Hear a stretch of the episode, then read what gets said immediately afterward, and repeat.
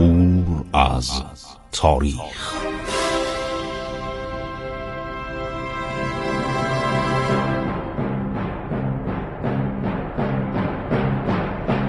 کاری از گروه جوان و اندیشه رادیو جوان.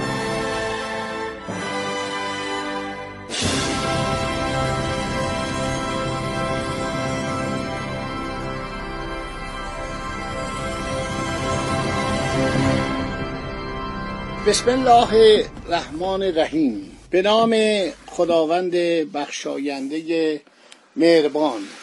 با عرض سلام و احترام خدمت شما شنوندگان عزیز رادیو جوان من خسرو معتزد هستم. در برنامه عبور از تاریخ با شما صحبت می کنم یکی از وقایعی که در دوران ناصرالدین شاه اوائل سلطنت ناصرالدین شاه. روی داد ماجرای سوء قصد به جان ناصرالدین شاه بود که این دومین سوء قصد یعنی در تاریخ عمر ناصرالدین شاه ما یه سوء قصد سال همین دوران اوایل سلطنت داریم و یکی سوء قصدی که در روز عرض شود که 17 زیقده سال 1313 هجری قمری. میشه دوازده اردیبهشت 1275 هجری شمسی. ششم ماه مه 1896 به جان ناصرالدین شاه شد و جانش رو گرفت و کشته شد. ولی در اوائل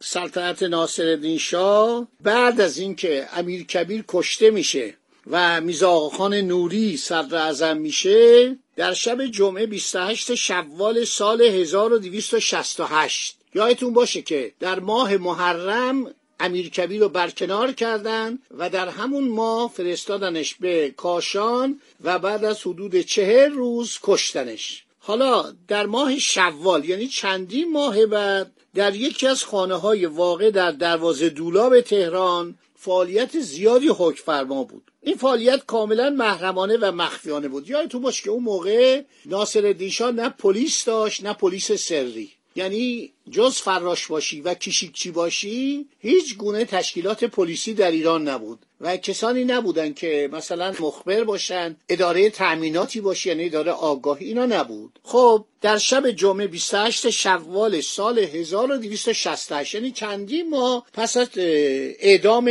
امیر کبیر. در یکی از خانه های واقع در دروازه دولاب تهران فعالیت زیادی حکم فرما بود. فعالیتی کاملا محرمانه و مخفیانه. اون موقع تهران خیلی کوچیک بوده. ما نقشه های تهران رو داریم. چندین محله چهار تا پنج تا محله بزرگ بیشتر نداشت و واقعا در دوره ناصرالدین شاه تهران بزرگ شد و حتی اومدن خندق و که دور تهران حفر کرده بودن فکر بدن دشمنی که میاد پشت شود خندق تهران نمی‌تونه پیشروی کنه. اینو به دستور ناصرالدین شاه پرش کردن تهران رو بزرگ کردن همه همه رو براتون میگم. و بعد برای تهران دورش دیواری هم کشیدن دوازده تا دروازه درست کردن. بعدم که ماشین دودی شابدالعظیم افتتاح شد یه دروازه سیزده هم, برای این شهر حفر کردن. من بچه بودم. سوار این ماشین دودی که می شدیم از دروازه می رفتیم بیرون باور کنید و پشت سر ما شهر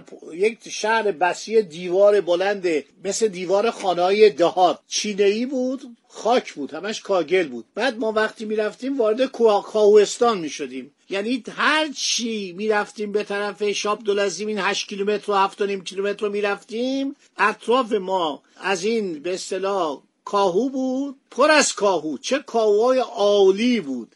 بعد خیار و عرض شود گوجه فرنگی و با دمجون و یعنی ما توی بیابون این ترن حرکت می‌کرد.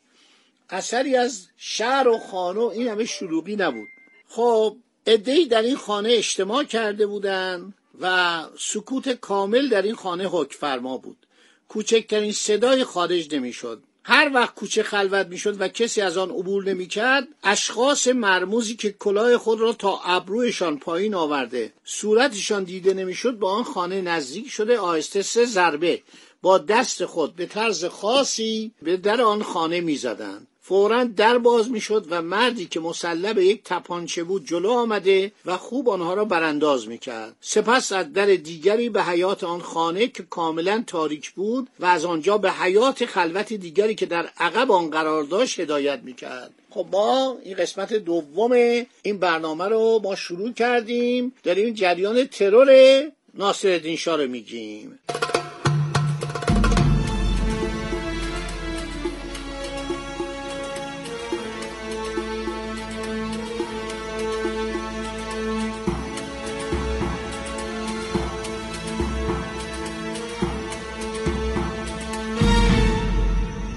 خب وارد حیات که می شدید اون موقع خونه ها بیرونی اندرونی داشت. اینطور نبود شما وارد خونه بشید یه قسمت خونه های اشرافی خونه های اعیانی یه قسمت بیرونی داشت یه قسمت اندرونی. بعد شما از داخل یک کوچه می رفتید تو حیات خلوت دیگری بود که در عقب آن قرار داشت. در این حیات خلوت تالاری وجود داشت که جلوی تمام درهای آن پرده های زخیم آویزان کرده بودند. این یکی از نویسندگان اصل قاجاری نوشته.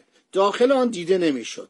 مرد چهل ساله که سیبیل های بلندی هم داشت جلوی در تالار ایستاده بود و مهمانان را پس از سلام و روبوسی به داخل آن هدایت می‌کرد. سه ساعت از شب گذشته وقتی تالار پر از میهمان شد در حدود هفتاد نفر در آن جلسه حضور یافتند. صابخانه دستور داد تا در خانه را محکم ببندند سه ساعت از ساعت گذشته از شب گذشته یعنی حدود مثلا فکر کنید ساعت هشت شب. دیگر هیچ کس را راه ندهند. سه نفر از نوکران خود را به پشت بام فرستاد تا در آنجا کشیک داده و مواظب باشد کسی به داخل حیات نگاه نکند. سپس خودش وارد تالار شد نگاهی به مهمانان که در میان آنها از هر طبقه از کلاپوستی و تاجر و صاحب منصب و سربازان و غیره دیده می‌شد نشسته به آنها نگاهی کرده نشسته گفت آیان ما باید جلسه مهمی داریم. اون موقع شما که میصندلی تو ایران نبود مب نبود. همه رو زمین می نشستن یه فرش بود یا گلیم بود پن می‌کردن همه دور تا دور می نشستن اگر صابخانه آدم متعینی بود یعنی آدم سر و وزداری بود پشتی میذاش یا پتو زیر اینا به صلاح پن می‌کردن. آدمایی که محترم بودن رو پتوی چارخانه می نشستن شما براتون شاید جالب باشه که حاج میرزا آقاسی صدر اعظم همیشه میگم من روی پتوی چارخونه آبی و سفید میشتم پتوها ما نمی بافتیم اینا از خارج وارد از انگلستان یا از هندوستان یا از ترکیه وارد می‌شد. حالا شاید هم تو ایران کارخانه پتو بافی بوده ولی من تا اونجایی که می‌دونم پتو از خارج می اومد صابخانه برگشت گفتش که همه آقایان مسبوقن. ما امشب برای چه در اینجا دور هم جمع شدیم و چه می‌خواهیم؟ ما در راه یک هدف مهم قدم گذاشته تا جان در بدن داریم در رسیدن به آن خواهیم کوشید. هیچ مانعی ما را از وصول به این هدف نمی‌تواند جلوگیری کند. هر شود که ما باید اون صدایی که جلوی حزب ما رو گرفته جلوی تشکیلات ما رو گرفته برکنار کنیم. اولیش ناصر شاست و این مخالف ماست و باید ما اینو نابودش کنیم. اسم این شخص سلیمان خان بود. چند نفر دیگه هم صحبت کردند گفتههایی رو تایید کردند عقیده داشتن که باید در قدم اول شاه را برای انجام مقاصد خود از میان بردارند.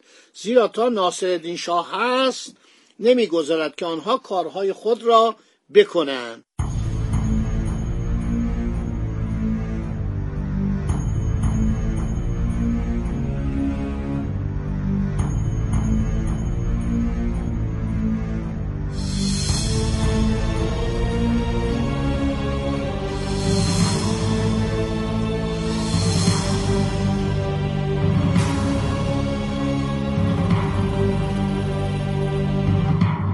بعد از توافق نظر در خصوص قتل شاه مذاکراتی در چگونگی اجرای آن به عمل آمد. علتش چی بوده؟ در تاریخ بریم بخونید. کتاب امیرکبیر رو بخونید. من فقط می‌خوام بگم این جریان اولین ترور چی بوده؟ که عملیات ترور که برای اینکه شاه رو بکشن. البته در ایران چندی بار شاه رو کشته بودن. کمان که نادرشاه رو افسراش کشتن. هفت یا هشت تا افسرش چون نادرشاه در اواخر عمر دچار حالت جنون شده بود.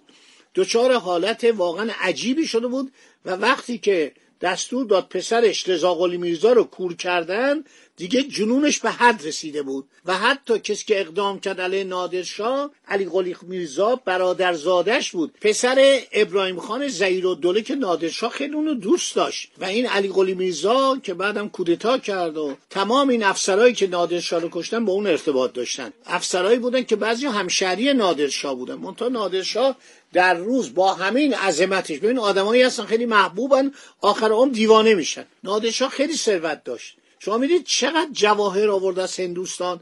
همه اینا رو گذاشته بود تو قله کلات نادری. اونجا هم یه دیوار مفصلی دورش کشیده بود. نگهبانایی بودن و شما وارد کلات نمی‌تونستید بشید. خب دوستان همین یه قسمت رو داشته باشید تا همینجا که من باقیشو بگم که اینایی که کودتا می‌خواستن می‌کنن می‌خواستن شاه رو بکشن چه هدفی داشتن؟ گفتن که ما باید ناصر شاه رو بکشیم. بعد از اونم باید عده دیگه رو بکشیم اعدام کنیم یا ترور کنیم که بعد خودمون بتونیم بر ایران مسلط بشیم. خدا نگهدار شما تا برنامه بعد.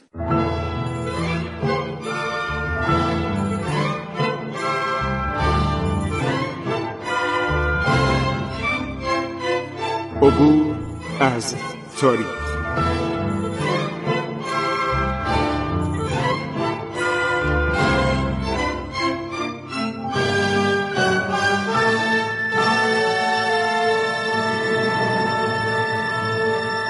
ایران با شکوه. 2800 سال تاریخ.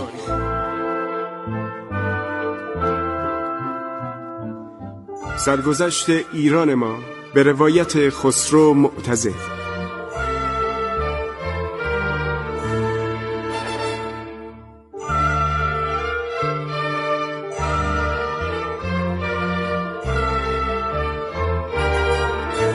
عبور از تاریخ. با رادیو جوان.